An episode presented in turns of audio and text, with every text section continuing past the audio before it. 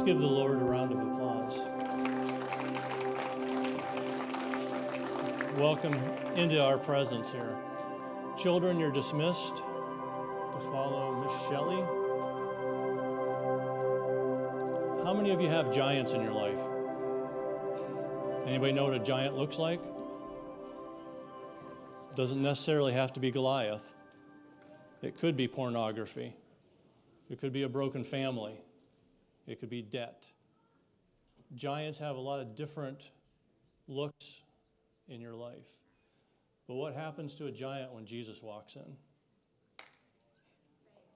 Can he stand? So, what, what's the giant in your life? Every giant, every name in heaven and below heaven has to bow to the name of Jesus. So take your giants before the Lord. One of the things we're told in Scripture is that there's power in our testimony, right? And the blood of Jesus. And so this morning we're going to hear a testimony of how God's worked in a young man's life. So, John, John Martin, come on up.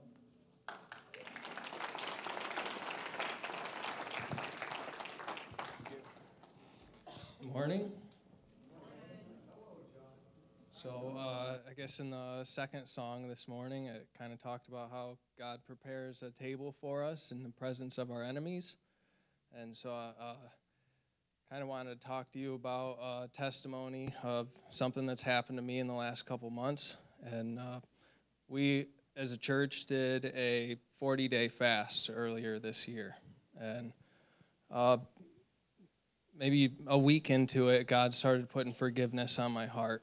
And um, so I wasn't really sure what about, you know, who who I had to forgive or, or what that entailed completely. And so when I was 17, about 10 years ago, um, I was, you know, not not of the the best upstanding citizen. So I, um, I was selling drugs and I had a gun put to my face and put me into a crippling state of anxiety for 10 years. It, it stopped me from having relationships, being able to open up with people. Would have never been able to come up here and, and do this and, until I got through this forgiveness that God was speaking to me about. And uh, after God's knocking on my door telling me forgiveness, um, and you know, it's I, am the house wash guy, right? I pressure wash, so I'm working the summertime and the wintertime. It was like February, March, right, and not doing anything at that time of year. So I'm bouncing around. I'm at my friend's gym, and, and his friend is is there working out, and he tells me about this business they're starting up next door and i go next door to, to check it out and the manager is the guy who held the gun to me. And he didn't really recognize who i was and i didn't know you know i mean i knew who he was immediately you know that's not something you forget. And I knew right then wh- where the forgiveness was, where where where this, this was going, and it was really an uncomfortable thing for me to have to do, and I knew I had to tell him, just like this, pretty uncomfortable for me. um, so I knew I had to tell him, and I'd always told myself I forgave him, you know, and, and we tell ourselves things, you know, things all the time, and, and I think there's there's more power to forgiveness than we realize, and we start to grow nose blind to what we're dealing with and walking with every day. And, and uh, you know, I didn't realize some of the things that my life was shut off to because I hadn't forgiven this person for such a significant thing that had happened in my life. And, you know, so I first talked to him on the phone a couple weeks later and and told him, you know, who I was and, and what had happened and that God wanted me to tell him that I wasn't just to tell myself I forgave him, but I had to tell him that I forgave him for what had happened And, you know, he apologized up and down and he thanked me for telling him. And he had told me how what he did had negatively affected him for so long. And he didn't even know who I was, so there was no way for him to get any kind of closure on it. And so immediately after talking to him, you know, I did I did end up going and, and seeing him in person, shaking his hand afterwards, but you know, I get the first part of telling him, you know, was a little bit easier on the phone than approaching him in person, you know, and, and that was just my, my small step in order to, to be able to get the closure on the situation. But what I didn't realize is immediately I had this re- this huge relief, and it felt like a weight I had been carrying. I didn't know I was carrying. I was nose blind to the anxiety I was dealing with, and it was you know you know happened here in town, and so anytime I'm in that part of the neighborhood, going down that street, I start to sweat, you know, and I can feel my my heart going up, my heart rate, you know, speeding up, and I go into this just locked up state where like I'm just frozen and and have this fear. And you know, anytime I would think it through in my mind, because it would things would remind me all the time of that situation, and and you know, uh, you go into this locked up state, and for the first time, I could walk it through my head and smile and laugh and realize that God was there the whole time. And I walked out of that situation, He didn't pull a trigger. You know, God had me in His back pocket the whole time, which I never thought about that until after the whole situation, until after telling Him I forget. That was something that was just in there that I didn't even realize. And an- another thing that had crippled me, you know, I, I'm into hunting, shooting guns, and everything. I hunt, you know, I started washing houses so that I could go into deer season without a job so I could hunt every day. So I, you know, when I had to take my pistol permit class, I took it twice because I never, never could finish it. And when I got to the practical part of it, the, the part where you have to do the shooting test, and, and I would couldn't I couldn't be in the room with a handgun for the last 10 years.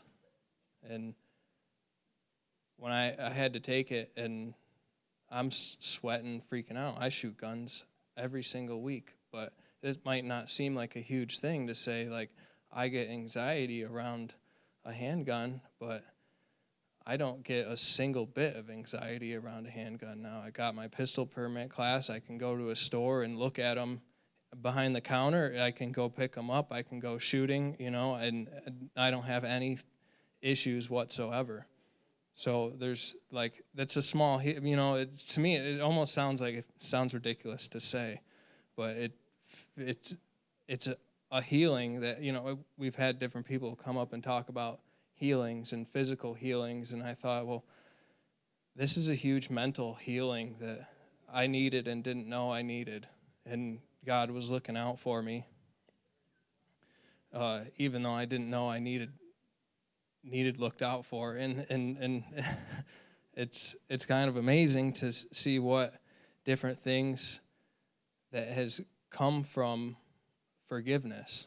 And so I just wanted to let everyone know what the important things of, of forgiveness that you don't realize or I don't didn't realize how important it was and how freeing it was and, and how much more confident I've been ever since and been able to tell people about my personal life and been able to open up and have relationships with people, which, I mean, historically, if you look, I sit over in the corner, closed off and, and not opened up. And so for me to be able to step out and talk to anyone or tell anyone about my life is testimony in itself that there's been huge changes in what God's done in my life since being able to tell my my biggest issue that you know that I forgive it and and it's in the past.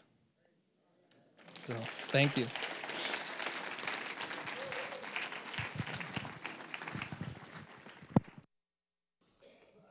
So, power in the testimony. Forgiveness holds the key to what? Whose? So, if you're holding unforgiveness against anybody, and like John shared, you don't understand sometimes how much bondage you're in.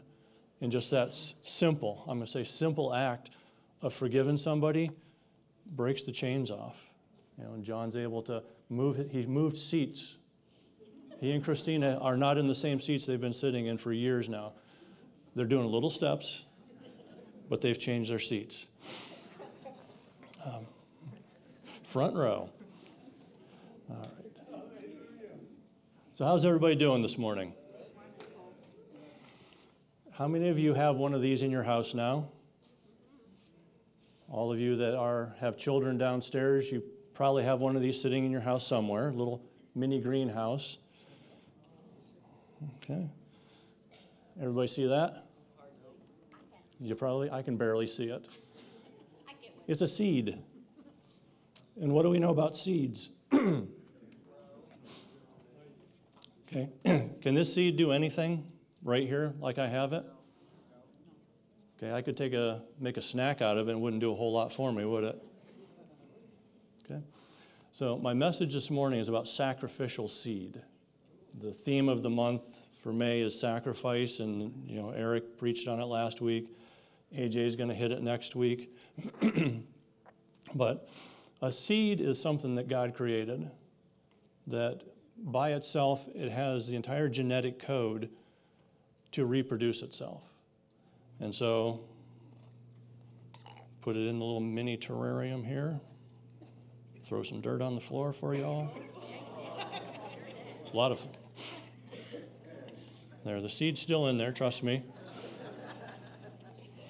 Okay. Anybody see anything growing yet? Why not? How many of you are impatient? You plant a seed, you want instantaneous results, right? There should be a plant sticking up out of this thing by now. Okay, needs a little more light maybe. Okay. All right. So there's my illustration for the moment, spilled dirt and everything, is a seed by itself, if you don't, if I continue holding that thing in my hand till I die, it's not doing anything. It has no value for what it was created for. As soon as I stick it in the dirt, God shines some light on it, some water hits it, that's when the miracle starts happening. That that little insignificant seed that most of you couldn't even see starts to germinate. And it takes the genetic code that God put inside of it and reproduces itself. And so, how many of you sitting in this room right now were born of a mother? We celebrated Mother's Day last week. We know all about it. We were all born of a woman. We were all born from a, you know, an earthly father. And because of that, what's our genetic code like? It's corrupted because I don't care how good your parents were, the sin nature is in all of us. That's in our genetic code. And so when Jesus was speaking to Nicodemus in John chapter 3, and this is going to be my paraphrase, is Jesus said this to Nicodemus. He said, We must die to ourselves. We need to plant our old self into the ground that we can be born again, a spiritual birth, a new creation from good seed. Because as long as I don't know Jesus, as long as I have not repented of my sins and asked Him to be my Lord and Savior, my genetic code is from my parents. How I react to situations, the way I think, comes from my original seed, which was corrupted. And so when Jesus said, I have to be born again, or you have to be born again, in the new birth that we get spiritually, who's our Father? the one that created us. So the old genetic code, we still have that. But in Christ, the Holy Spirit working through us, He can deliver us from things. He can change our outcome of our destination, obviously, is when you accept Jesus, you change addresses. You're no longer going to hell and condemned to separation from God for eternity. You've now entered into the family of God and you're going to join the kingdom when you die. So, Jesus, if he had stayed where he was, perfect fellowship with the Father and the Holy Spirit, right? Did he need to come to earth? He could have stayed exactly like he was, and we could have tried and figured it out on our own. Okay? But because God loved us so much, He loved His creation so much, He said, I've got a seed that I'm going to plant in the earth. And Jesus gave up perfect fellowship and said, Send me. And He came and walked the earth as a man for 30 years, began His ministry, and three years after that, suffered and died on the cross. He planted him, He allowed Himself to be planted as a seed and when you plant something, when you put a seed in the ground, what do you expect? Do you expect a harvest of whatever it is you planted? So when Jesus planted himself, when he was allowed himself to die on the cross and go into the ground and be dead for 3 days, he was planted. But when he was resurrected to life, what was God expecting from that seed planting? A harvest. A harvest of what? Or should I say, a harvest of who? You're the harvest. God planted that seed because He wanted something back. He wanted His family back. He wanted His creation back. And so when you've come to the point where you accept Jesus as your Lord and Savior, that's the new birth. That's the harvest that God's expecting when He planted Jesus into the ground and Jesus died of Himself. So, I want to just define a couple things for you. Is what is sacrifice? And of course, I pulled them out, out my Webster's 1828 dictionary. And sacrifice, it's a verb. And verbs imply action of some sort, right? And so Webster says the first definition under sacrifice is to offer something to God in homage or worship, either as atonement for sin or to procure favor or to express thankfulness. Not going to find that definition in our modern dictionaries, are we? Okay. Offer something to God. The second definition of sacrifice is to destroy, surrender, or suffer to be lost for the sake of attaining something. God sacrificed, He suffered to lose the perfect fellowship with the Son for the sake of attaining us. Makes us pretty valuable, doesn't it? That Jesus gave up his place in fellowship with the Father and the Holy Spirit because he loved us that much, because he didn't want to see us separated for the rest of eternity from him.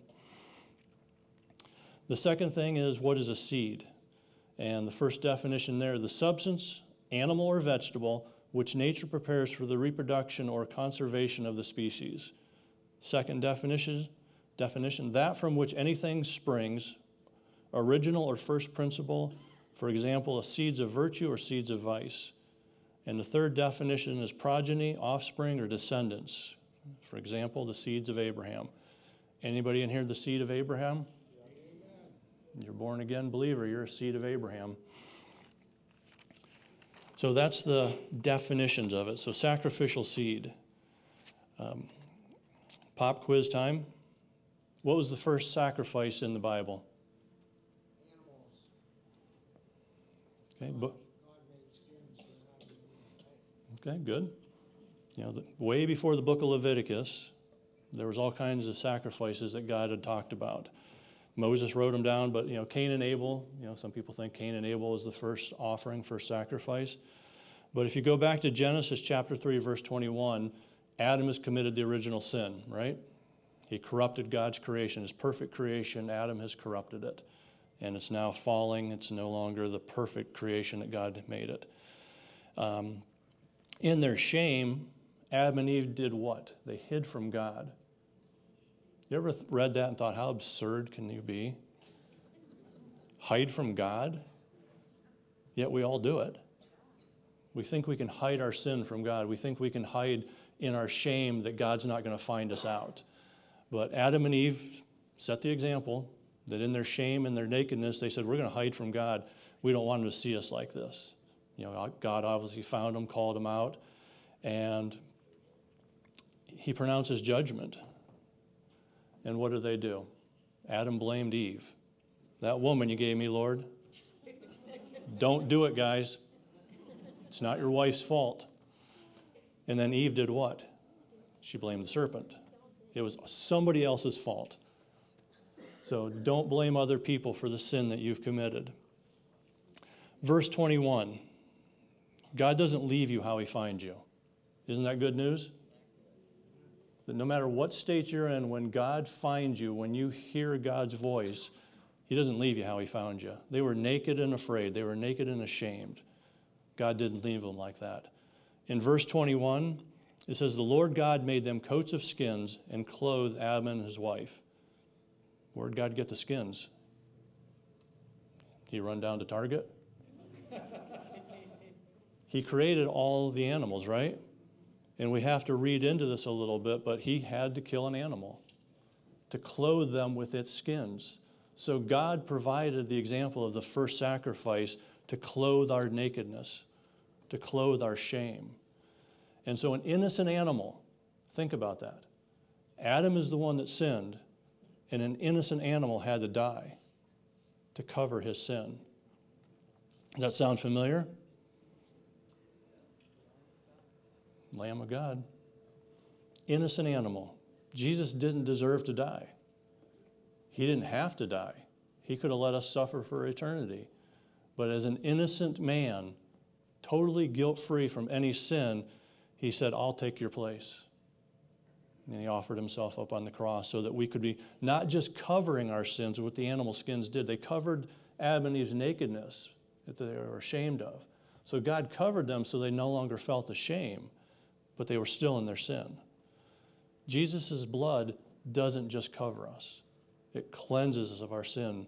That when we ask for forgiveness, when we repent of our sins, it cleanses us. It breaks off chains of anxiety. It breaks off fear of certain areas in your life. You know, John shared that when he goes down that certain street where the gun was held to his head, it caused him to freeze up, to sweat, to just know the fear again. But now that he's forgiven, he can walk down that street and not have a care in the world. That's what the blood of Jesus can do for you. Is it can take those giants that you've had standing in your face, beating on you for decades maybe, and he'll just say, "Go away." you have no place in this person's life anymore. So, what is your fear? What's your giant that you're allowing to continually beat you down? Um, John chapter 6. If you got your Bibles in whatever form you happen to have them, yeah, you screen people. John chapter 6. And I'm going to read verse 1 through 14 here. So if you want to follow along, John chapter 6.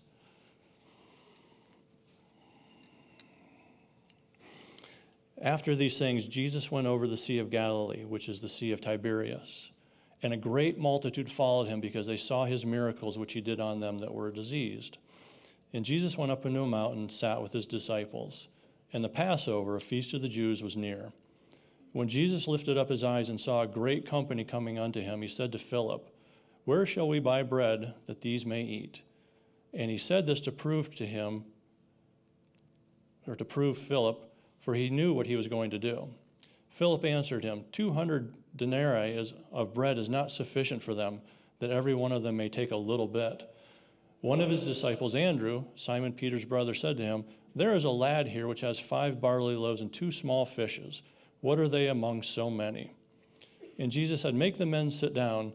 And there was much grass in the place, so the men sat down and numbered about 5,000.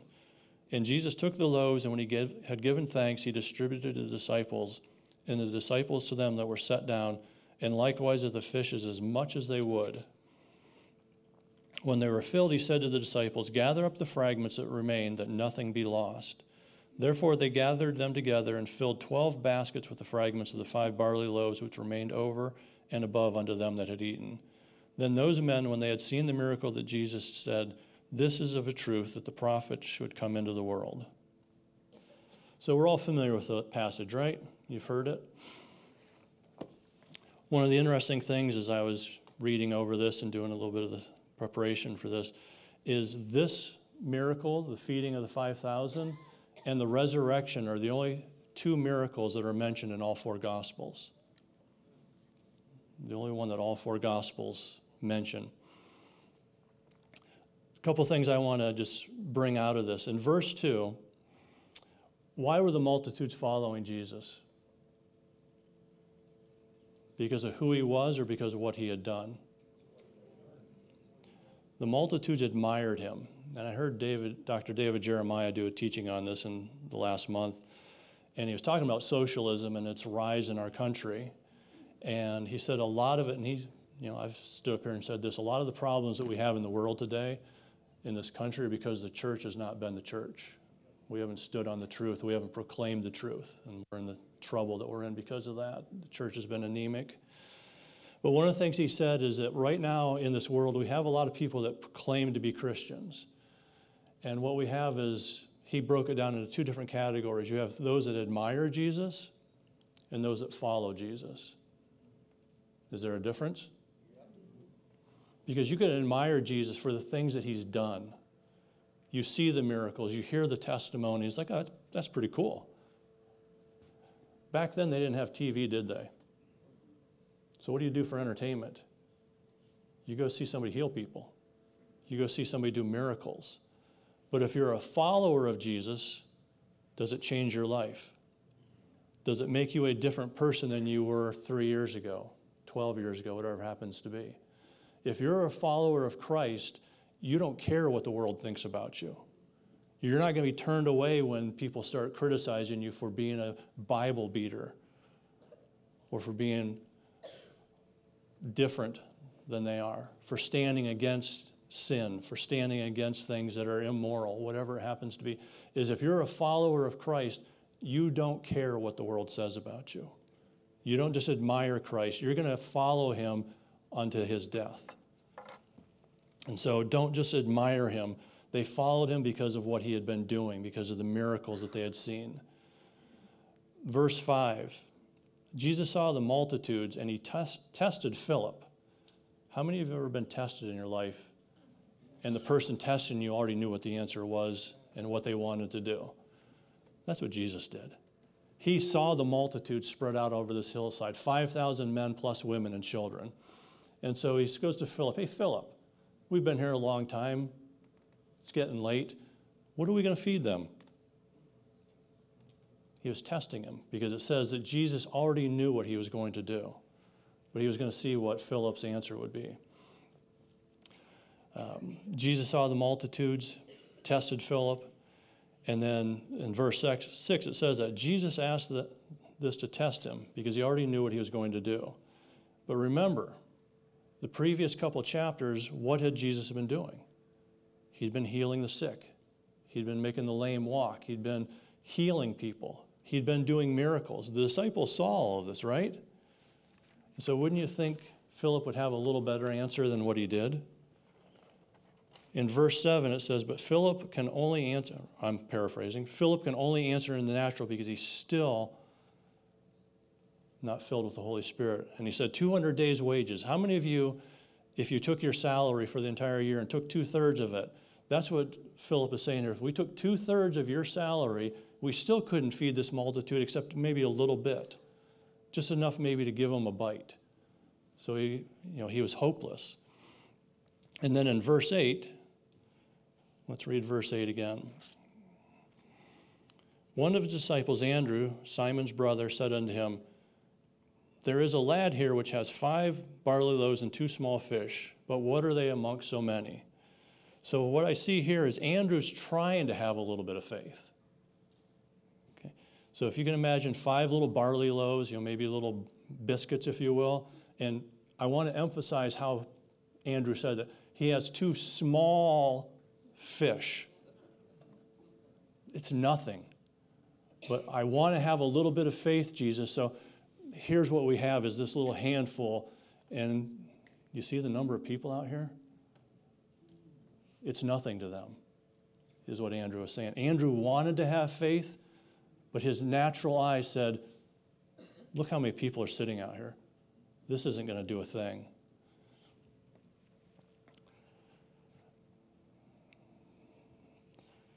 I want you to think about the, this lad, this little boy that John is the only one that actually even mentions this part of it, that it was this little boy. And you've all seen the cartoon versions of it. Is, you know, this lad, his mom sends him off with this little basket of lunch. Okay? So, where were his parents? You know, we're in a day and age, how many of you would send your parents off, or excuse send your young child off to a gathering of thousands of people? Probably not too many of you. Depends on the gathering, too, right? This little boy came seeking Jesus on his own. Matthew 19, 14 says, Jesus said, Let the little children come to me. Do not hinder them, for the kingdom of heaven belongs to such as these. And so he says this, you know, many chapters, if you will, after this encounter with this little boy. And I think Jesus was remembering this little boy when he said that, when the disciples were trying to keep the children from coming to him. Jesus probably had to remind him of this incident where this little boy sought him out on his own and came with a meal. His mom, we'll blame it on the mom, mom sent the little boy with his lunch because that's what moms do, right? Send their kids off with lunch. And the question I started thinking of is is this little boy the only one that brought food? I mean, 5,000 men, women, and children, and this little boy's the only one that had food. Because in one of the Gospels, it said Jesus told the disciples, Go out and see if anybody has anything. And so they went out and you know, did a census. Anybody got food? And so I'm speculating in a lot of this. But the little boy, if he was the only one with food, what's it say about the rest of them? Unprepared. But I'm speculating that there may have been other people that had food. But I'm not, sh- there's not enough for everybody. I'm not going to share it. So they kept it in their cloak. They weren't willing to share. So here you have this little boy who had the heart to say, It's insignificant. It's enough for me. But in the hands of my Jesus, do you see the faith? The seed, the sacrificial seed that he planted? Because he could have been selfish. I mean, actually, would have been selfish. His mom sent the lunch for him. And he could have eaten it because it was his lunch, right? But he said, There's a need. He heard the call of Jesus and said, There's a need that this multitude needs to eat. It's insignificant, it's enough to feed me. But in the hands of Jesus, what can this do? What do you have in your hands? What seed do you have in your hands that's not enough to do everything that you need in the natural? But if you put it into the hands of Jesus, what can it do? So Jesus had sent the disciples out in the crowd. And again, Andrew's small faith, I can, again, I'm envisioning things here. Is Andrew's out in the crowd and says, Does anybody have food? And, you know, the little boy says, You know, I do, I do. And I'm thinking Andrew said, Go away, punk. You don't, you don't have enough food to feed us all. What are you trying to do? And I can think Andrew was, I'm not going to Jesus with this. There's nothing there, boy. Go sit down and be quiet.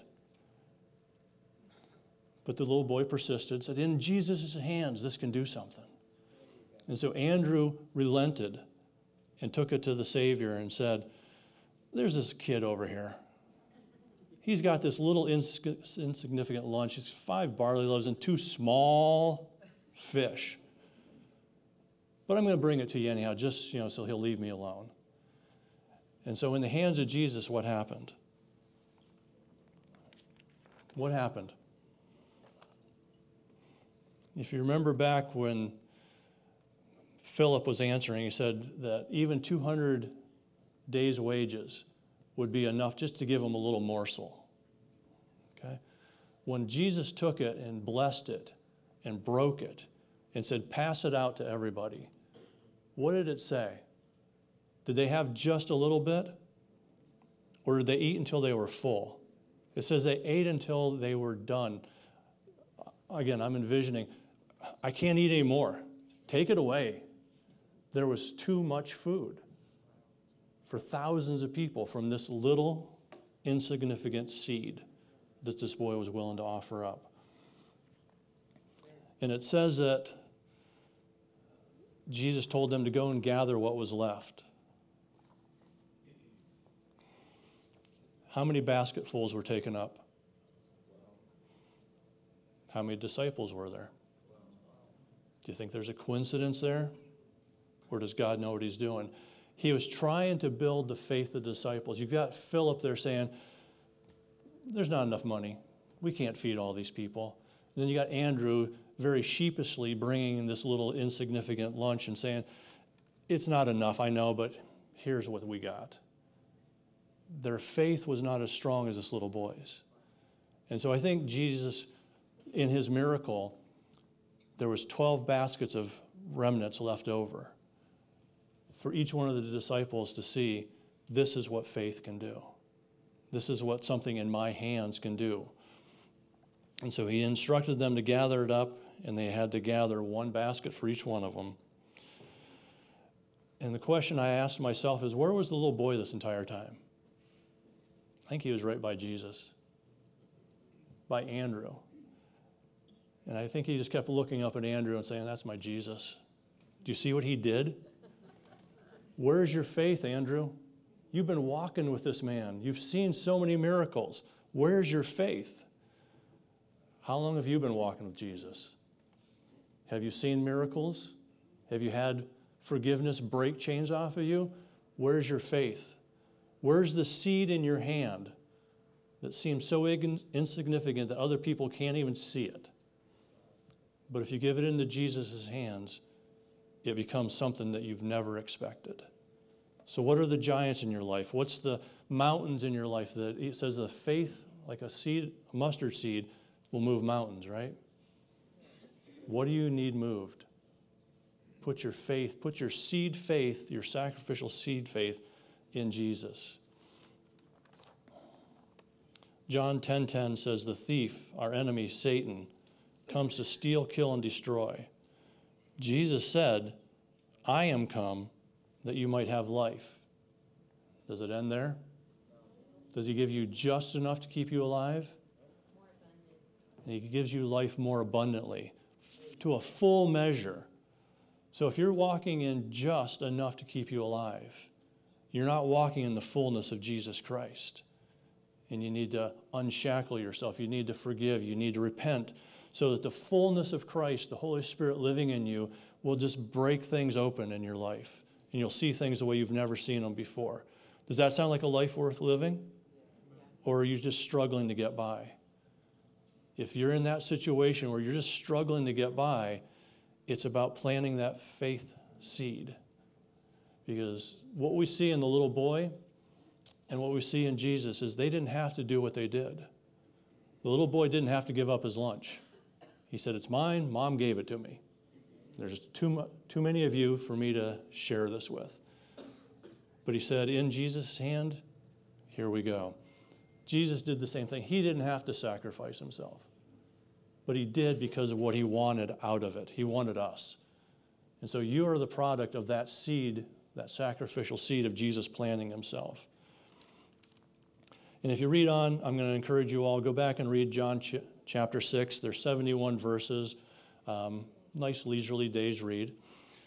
Verses 15 through 21, right after the miracle of the feeding of the fish and loaves happens here, is it's when Jesus walks on the water.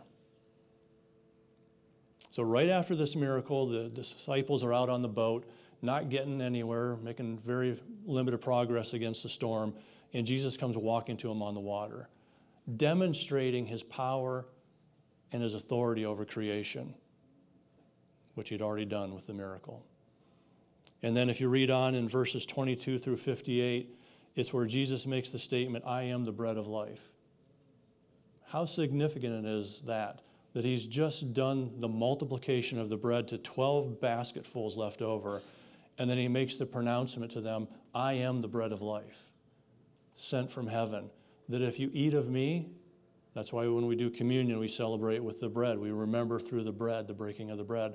Is Jesus took an entire 36 verses to explain to them, He is the bread of life. And that if you eat of me, you will never die. So Jesus made himself as a payment for that, for our salvation, for our abundant life that he wants us to be walking in. And what's he want us to do with this life? He wants us to proclaim the truth. He wants us to demonstrate to people that what a little bit of faith in the heart of a redeemed believer can do to the world. So, can you impact the world by yourself? Yes. Because your world consists of what's around you, who's around you. So, if you can impact those that are in your sphere of influence, you're reaching the world for the gospel. That's all he's asking you to do. He's not asking you to go to Timbuktu. Anybody know where Timbuktu is?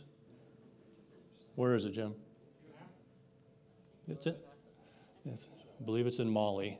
So it's a real place. So if you've ever heard that phrase, you go all the way to Timbuktu, it's a real place. Just a little southwest of Youngsville, yeah. Way out in the, the sticks there, the uttermost parts of the world. All right. Three things that I want you to see about this little boy that we want to be like him. We, you know, we want to model our life after this little boy.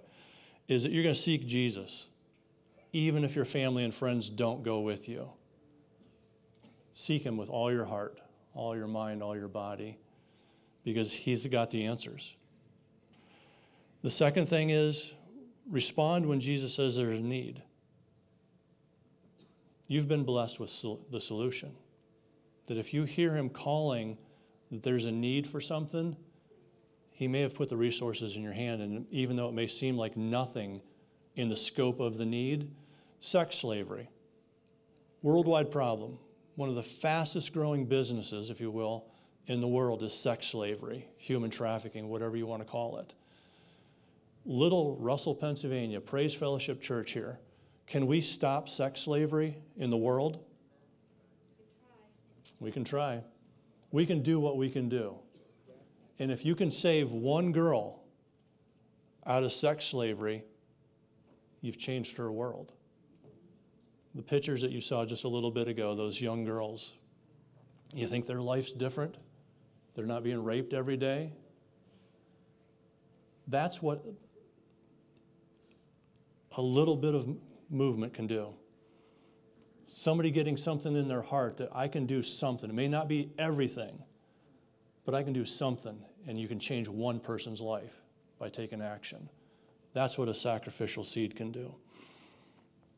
The third thing is you trust Jesus for the miracle. Even in the natural, even when your eyes, your senses tell you it's not possible, you trust Jesus that He's going to take what you've given and it's going to become, a miracle in somebody's life when it doesn't seem possible. And the fourth thing is, it's not for your glory. The little boy didn't give up his lunch because he wanted to become famous, because we don't even know his name. John's the only one of the gospel writers that even mentioned it was his lunch. Matthew, Mark, and Luke said, Five loaves and two fish appeared. The little boy brought them. But he didn't do it to get his own glory. He did it to put something in the hands of Jesus because he knew there was something bigger than himself. So everything that we do should be for the glory of God. It's not for us. We're to be allowing ourselves to be used by God. We're to be seeds in the Master's hand for Him to use to glorify His own name. So, does that sound like what you need to do? Follow this little boy, this insignificant little boy who doesn't even have a name in our book. But the example that he set is one that Jesus took and did some amazing things. So that's the kind of example that we want to follow. And that's why he's in the scriptures, is for us to understand what one little insignificant boy can do when the faith is there. So, if you would, let's stand. And as we conclude for this morning, I want everybody that's being baptized to come forwards here in a little bit, and I want to talk to you real briefly.